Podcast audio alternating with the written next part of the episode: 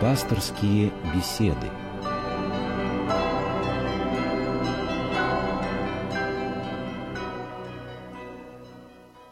Здравствуйте, уважаемые радиослушатели. В эфире «Пасторские беседы».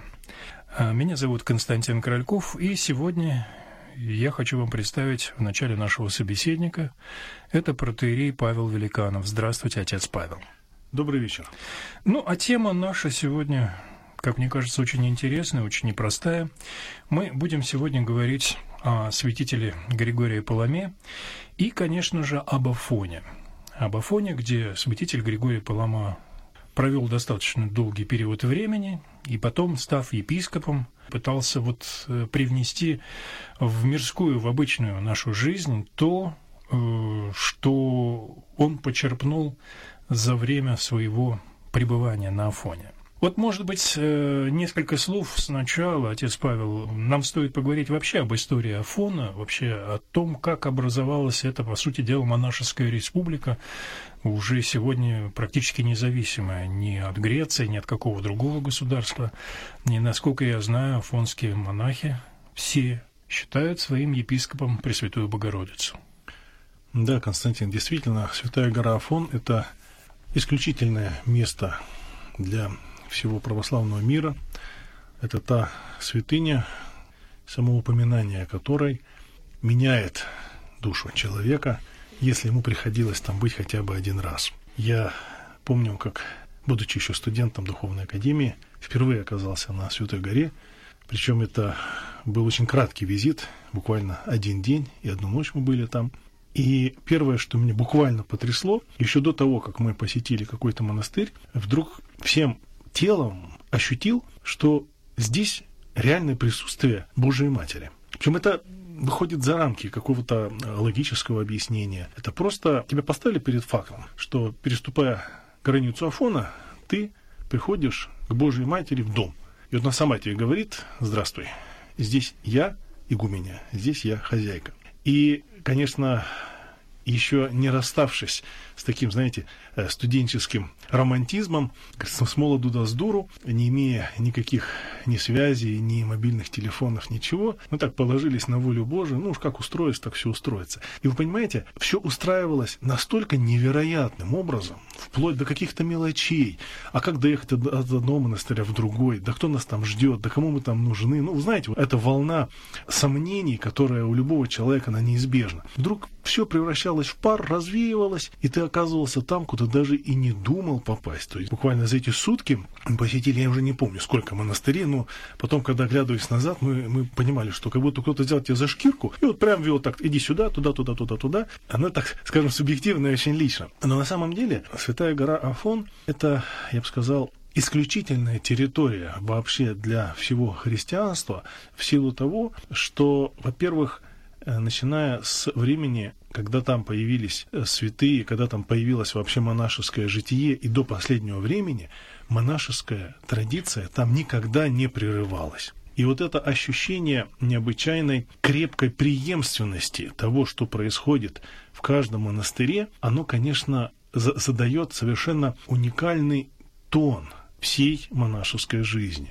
И неспроста мы сегодня видим, что даже практически во всех греческих монастырях, которых большинство на Святой горе, есть русские, которые приезжают туда прежде всего для того, чтобы стать причастными вот это никогда не прерывавшейся монашеской традиции. При этом, конечно, надо сразу подчеркнуть, что эта традиция в ряде моментов иногда очень сильно отличается от той, которую мы имеем а, в нашей церкви. Впрочем, как и в других православных поместных церквах, а, по целому ряду моментов. Я думаю, об этом мы еще можем чуть позже поговорить, уточнить. Но а, что самое главное, вот вы упомянули, что Божья Мать является игуменей Святой горы. То, что для всего православного мира Святая гора Афон и сам принцип ее управления, это, как это ни парадоксально прозвучит, это некий идеал церковной демократии. То есть на Афоне одна глава, одна игуменя Божия Матерь, которая невидимо во всем присутствует. А то, что касается земного управления, оно целиком отвечает церковному представлению о соборности. Мы знаем, что у священного кинота есть печать, которой заверяются все важные решения, имеющие статус официальных документов, приобретающие статус официальных документов, и что эта печать, она состоит из четырех частей. И, соответственно, четыре игумена разных монастырей являются хранителями одной четвертой части этой печати. И, соответственно, до тех пор, пока они не придут к некому единому согласованному решению, до тех пор, пока это решение не будет всеми признано другими представителями всех монастырей, то эта печать, она никогда не состоится, она не может быть просто поставлена. И вот, э, казалось бы, церковь всегда упрекают за то, что она любит жесткую авторитарную власть, всех принуждать. Вот вся та пена, которую мы часто, к сожалению, слышим в средствах массовой информации, как некий вызов, как некий упрек церкви. В действительности, по факту, мы видим прямо противоположное. Готовность решать вопросы, даже, казалось бы, вопросы, затрагивающие личные интересы каждого монастыря, только в духе любви и соборности. Вы знаете, вот меня что поразило вот в Ватопеде, это то, что, безусловно, власть э, настоятеля Ватопеда, отца Ефрема, она, по сути дела, можно сказать, авторитарная. Но ведь дело в том, что, наверное, то, что поражает, это отношение самих монахов вот э, к отцу Ефрему. Как это все происходит? Во-первых, они все его считают своим отцом. И с другой стороны, отец Ефрем, который считает, что он должен быть для них и отцом, и, если надо, матерью, и сестрой, и братом. То есть вот это уникальное, наверное, отношение полное любви любви, настоящей любви. И то, что он, помимо того, что он административный, да, руководитель, настоятель монастыря, он же является для них духовником. И с третьей стороны, это ученик святого человека, святого старца Афонского. Вот мне кажется, вот сочетание вот всего этого тоже дает колоссальное совершенно вот понятие вот этой церковной демократии, но это демократия, построенная на любви, авторитаризм, построенный на любви, это авторитаризм просвещенный, наверное, и освященный святостью. Вот у меня такое было ощущение. Да, Константин, вы абсолютно правы. На самом деле, абсолютным условием духовного руководства является полное доверие духовного чада своему руководителю. И на Святой горе Афон нет такого монастыря, где бы игумен не являлся духовником. При этом надо понимать, что в традиции древних монастырей, которая на Афоне имеет свое полное отражение, игумен выбирается самой братьей. Он не является назначаемым начальником, который, как мы знаем, может быть прислан со стороны и кого, в общем-то, братья может даже и не принять. То есть вот в самом факте добровольного избрания игумена из числа своей же братьи проявляется свобода. Они вверяют свою душу произвольно, совершенно свободно тому, кого любят и кому доверяют. И без этого фундамента, без этой основы всегда неизбежно в монастыре будет наблюдаться некая двойственность. То есть вот вы хорошо подчеркнули, что игумен это не только администратор – который решает финансовые проблемы, жизнеобеспечения монастыря, внешних каких-то коммуникаций и внутри церкви, и за пределами монастыря. Это прежде всего духовник и руководитель. И в этом смысле неудивительно, почему Афон по сей день является столь притягательным, в том числе и для неверующих туристов, в том числе и для тех, кто не является православным, а то и вообще находится вне рамок какой-то религиозной системы. Потому что, прикасаясь вот к этой непрерывающейся традиции монашеского общежития, человек прикасается к тому укладу жизни, которым жил средневековый человек, когда не было никакой фактически стороны в его жизни, так или иначе не связанной с религией, не связанной вот с этим внутренним деланием, не освященным ею. И вот когда изнутри человек видит, насколько изменяется в том числе и материальная сторона бытия, для него это является мощнейшим свидетельством того, что религия – это не какое-то мировоззрение, это не какое-то правильное философствование, это некое принципиально иное качество жизни, которое отражается абсолютно во всем. Вот сегодня очень сильный соблазн для современного общества воспринимать религию как какую-то там идеологию – ты там придерживаешься такой-то идеологии, такой-то идеологии, но как только стоит опуститься на уровень реальной жизни, мы вдруг замечаем, что в принципе все живут, ну, плюс-минус более или менее одинаково. Так вот, Афон этот стереотип полностью разрушает. Когда человек видит, как там питаются, как монахи готовят еду. Ведь Афон полностью сам себя обслуживает. Конечно, они привлекают внешних работников для каких-то строительных работ и так далее, в зависимости от потребностей, необходимости монастырей. Но большинство монастырей, они обслуживают себя целиком сами.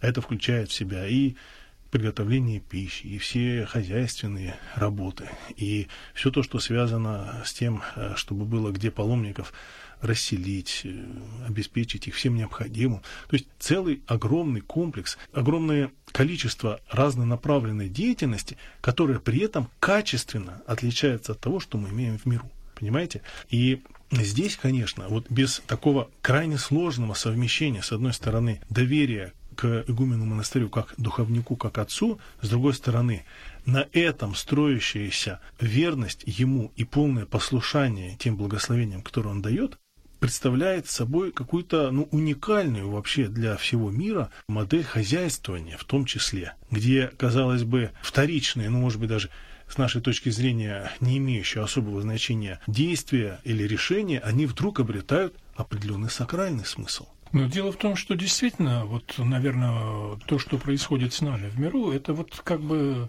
духовная жизнь одно наше, реальная жизнь другое.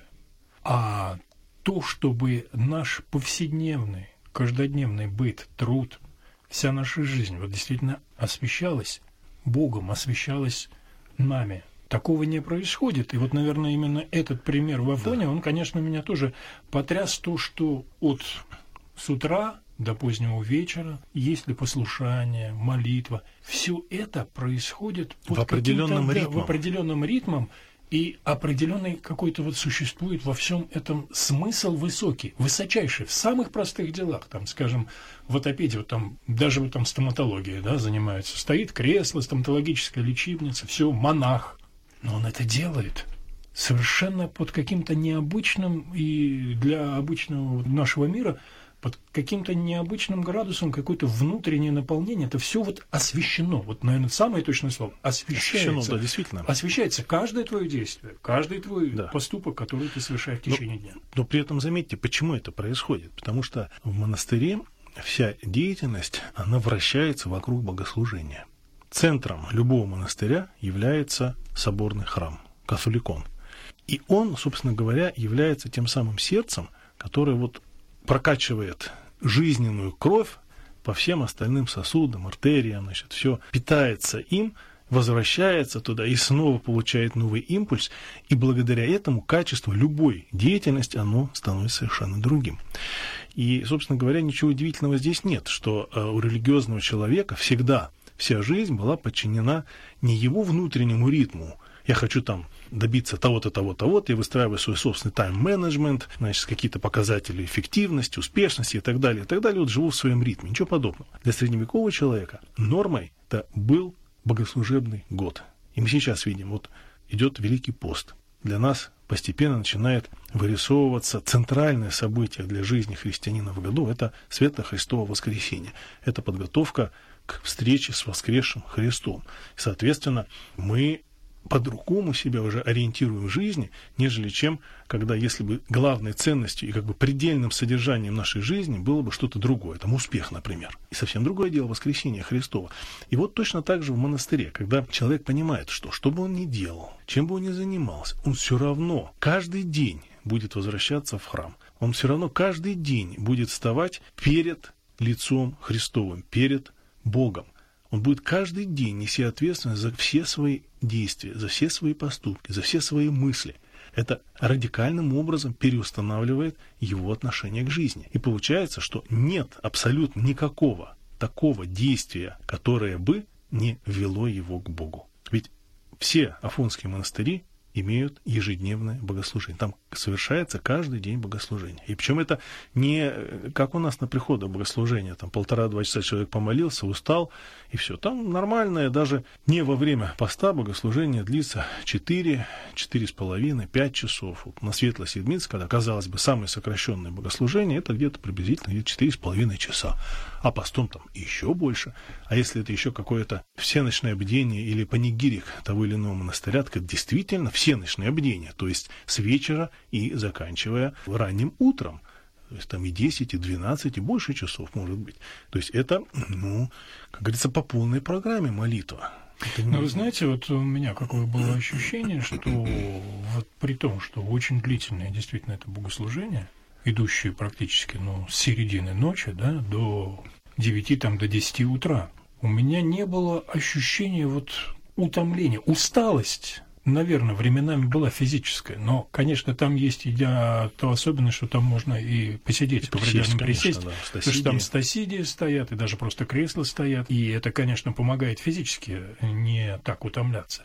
Но главное внутренне. Ты находишься в этом потоке всеобщей молитвы, и какое-то ощущение, но не передаваемое. Понимаете, вот опять мы начинаем сейчас говорить, есть невербальные какие-то вещи, вот трудно их передать словами. Я бы сказал, это почти физиологическое а, ощущение, что ты стал клеточкой какого-то особого организма. И вот та жизнь, которой живет этот организм, она неизбежно впитывается в тебя, и ты как бы вовлекаешься вот в этот ритм, в это отношение, в это такое состояние особого ну, страха Божьего, предстояния перед Богом, и вот такой близости, реально почти физической близости Бога святых вот в этом месте. И это, конечно, я думаю, тот самый главный урок, который должен выносить всякий паломник, который приезжает на Святую Гору, чтобы всякий раз, когда приходит в храм, хотя бы вспоминать о том, что да, действительно, храм – это место, где хозяин Бог. Да, но, безусловно, еще вот это было потрясающее чувство, это всеобщей любви. Вот этот поток любви, как переступаешь двери монастыря, ворота монастыря, ты оказываешься в бесконечном потоке любви, той иной или интенсивности. Причем это выражено в любом монахе, с которым ты встречаешься. В твоем, причем это не значит, что там с тобой носятся как с писаной торбой, там тебя облизывают, совсем нет. И при этом надо понимать, что для монахов это очень тяжелый труд. Я не могу забыть, как однажды присутствовал на такой внутренней беседе отца игумена с братьей, и он произнес удивительные слова. Братья, говорит, я понимаю, что вам очень тяжело с паломниками. Их много, они разные, они с разными своими страстями. Один там э, никак не может успокоиться, пока не найдет место, где покурить. Там. То есть у всех свои проблемы. Но вы должны помнить, ваше служение – это мученичество, гостеприимство. Вы несете подвиг мученичества, гостеприимства. То есть это они улыбаются вовсе не потому, что они такие там добренькие, там, знаете, экстраверты, они ищут там с кем бы пообщаться, потрепаться, поболтать о чем-то, поразговаривать. Ничего подобного. С точностью да наоборот – он мучается этим разговором с теми людьми, у которых за плечами огромный тяжелейший груз и грехов, и страстей, и всяких там особых представлений о, о тех же самых монахах. Но он переступает через это, он жертвует своими интересами, своим желанием уединиться для того, чтобы выполнить вот это послушание, мученичество, гостеприимство. Но при этом я что хочу еще, на что хочу обратить внимание. Э, вот в тех монастырях, где я бывал, практически везде меня потрясало именно отеческое отношение игуменов к своим монахам. То есть я никогда не видел такого, чтобы монах, он превращался в некий винтик в какой-то монастырской машине. Это были не винтики, это были такие, знаете, живые клеточки, которые давали возможность подрасти вот в этой среде. Ага, вот этот год у него такое-то послушание, там, достаточно тяжелое физически, но которое предоставляет возможность там, помолиться, например, уединиться. На следующий год или там, через пару лет ему дают принципиально другое послушание, которое игумен выбирает не только потому, что ему кажется, этот человек на этом месте будет приносить максимальный эффект, а с точностью да наоборот, ему это послушание будет полезно. Может, он даже где-то Э, не будет вполне справляться. Но для настоятеля важен не эффективный менеджмент управления монастырем, а важно то, чтобы вот этот организм, он существовал. Ну, где-то он совершит ошибку, где-то он неправильно сделает. Но ведь это же живой организм. Соответственно, кто-то сможет этот недостаток компенсировать. А вот если мы смотрим на человека как только исключительно на такой, вы знаете, некий функционал – то это, как правило, очень быстро приводит и к тому феномену, который называется феноменом выгорания, профессионального истощения, когда человек уже понимает, что его выжили как лимон, а выжатый лимон уже никому не нужен. То есть там вот эта древняя монастырская традиция смены послушаний, обязательного отдыха монахов э, во время дневного покоя, часов, отведенных для того, чтобы можно было отдохнуть да, и причем не предупреждают, не беспокоил. Там вот два часа, по-моему. вот это пространство, да, да, личное, тишина. личное определенное пространство, чтобы он мог уединиться, помолиться и так далее.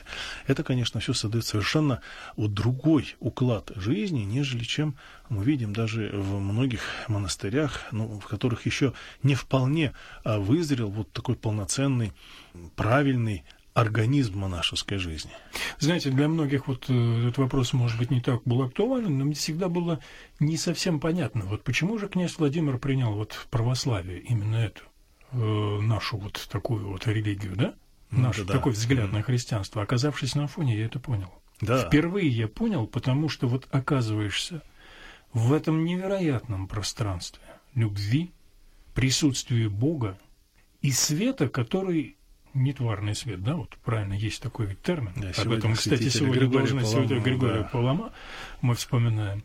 Вот, ну, скажем, конечно, не в том понимании, наверное, как у святителя Григория Паламы, но там это присутствует. И вот я приехал, я в течение долгого времени был иной. И все окружающие меня люди, со мной сталкивающиеся, видели, во мне что-то меняется – Конечно, влияние Афона грандиозно, но, может быть, мы все-таки вернемся еще к одной теме, как раз вот к святителю Григорию Паламе, вообще к тому, что Афон ведь очень много дал удивительных святителей, удивительных монахов, которые, выйдя с Афона, понесли вот эти лучики, вот эти вот да. факелы в мир, в Конечно. частности, у нас, да, в России – такие святители. Паисий Величковский, а святитель Феофан тоже. Да вот из недавних конечно... отец Анатолий, самый добрый батюшка на земле, как его назвал Иоанн Крестьянкин, да? Назвал самый добрый батюшка на земле, в Рыльском монастыре, вот недавно ушедший. То есть, конечно, э, влияние огромное. И вот святитель Григория Палама – это, наверное, тоже один из столпов нашей церкви. Я имею в виду именно православие, потому что человек, который именно, наверное, вынес вот эту афонскую традицию и понес ее в мир, который оказал влияние на все православие самое грандиозное. Да, без всякого сомнения, конечно, потому что учение святителя Григория Паламы это был очень э, яркий этап развития православного богословия. Это было, можно даже так сказать, богословское подтверждение того, что реальность действия Бога в этом мире, оно почти физическое. Это не просто что-то умозрительное. умозрительное, да, это нечто пропитывающее, проникающее собой всю тварь. Почему мы и говорим, что православие, в отличие от, например, протестантизма, оно особое внимание уделяет, в том числе и нашей внешней, материальной составляющей всей жизни, в том числе и нашей религиозной жизни. Отыми от нас икону, поклоны, весь сложный, богатый богослужебный ритуал, и получится пустышка – красивая, может быть, умная, может быть, такая привлекательная, интеллектуальная, но уже не работающая. Потому что ведь единственный инструмент изменения нашей души – это наше тело. И, соответственно, все, что с ним связано, все, что способствует его как бы, правильному изменению, правильному направлению, а это прежде всего с точки зрения религиозной божественная благодать, которая не только на душу влияет, но и на само тело, становится важнейшей частью инструмента, которым человек спасается. И поэтому у святых как мы знаем, даже их останки, то, что мы называем святыми мощами, имеют реальное присутствие вот этой божественной благодати, которая творит чудеса. Да, я с вами согласен. Я только сейчас, вы знаете, что подумал? Вот э, такая вещь, конечно, мы сейчас в основном говорим о монашеской жизни, да, вот о жизни монахов, святителей, Григория Палама. Но что это для обычного человека, который живет сегодня в миру? Вот что это вообще для нашей жизни? Потому что все равно для большинства, наверное, людей, ну, Афон остается Афон. Да, островок святости. Да, может быть, в чем-то даже идеал некий, да, вот православного жития, православного мировоззрения, православной аскетики, православной духовности. Но что для нас, людей, живущих вот здесь, в крупных городах, там, ходящих в церковь, в приход, в общинку, как это взаимосвязано? Как это сопоставимо? Ведь Афон это там, это устройство жизни там. Здесь реальность жесткая, обычная, и для многих, может быть, даже вот их духовный путь оказывается неким таким вот, ну, уже привычным, довольно обыденным, и который, как бы, может быть, даже по ощущению ничего не меняет в человеке. Но вот есть, как бы, вот такая составляющая жизни. Вот как совместить? Понимаете, Константин, на ваш вопрос ответить можно только вопросом. А разве есть монашеское христианство и мирское христианство? Ну, для многих оно очевидно. Оно многих очевидно. Вот монастырь и вот приход.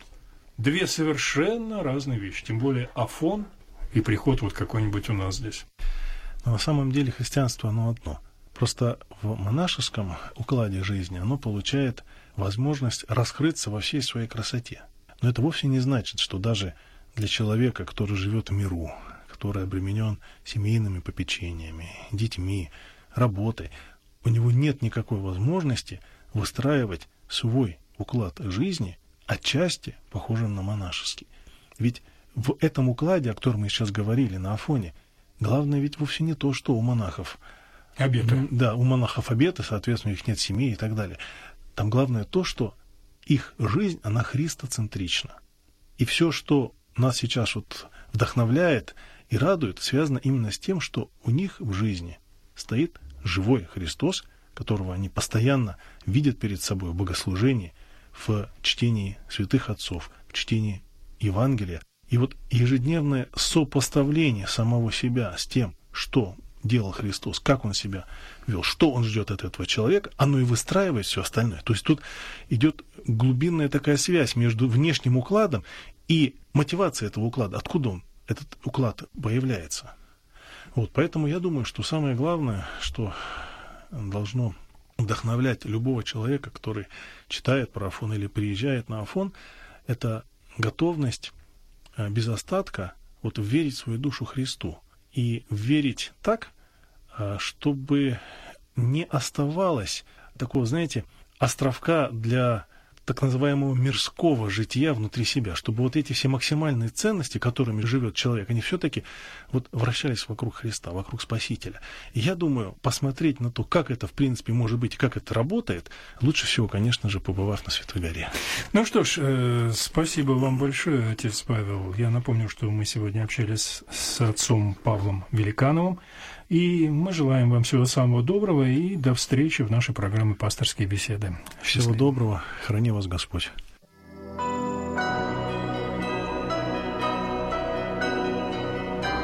Вы слушали программу «Пасторские беседы» из цикла «Мир, человек, слово».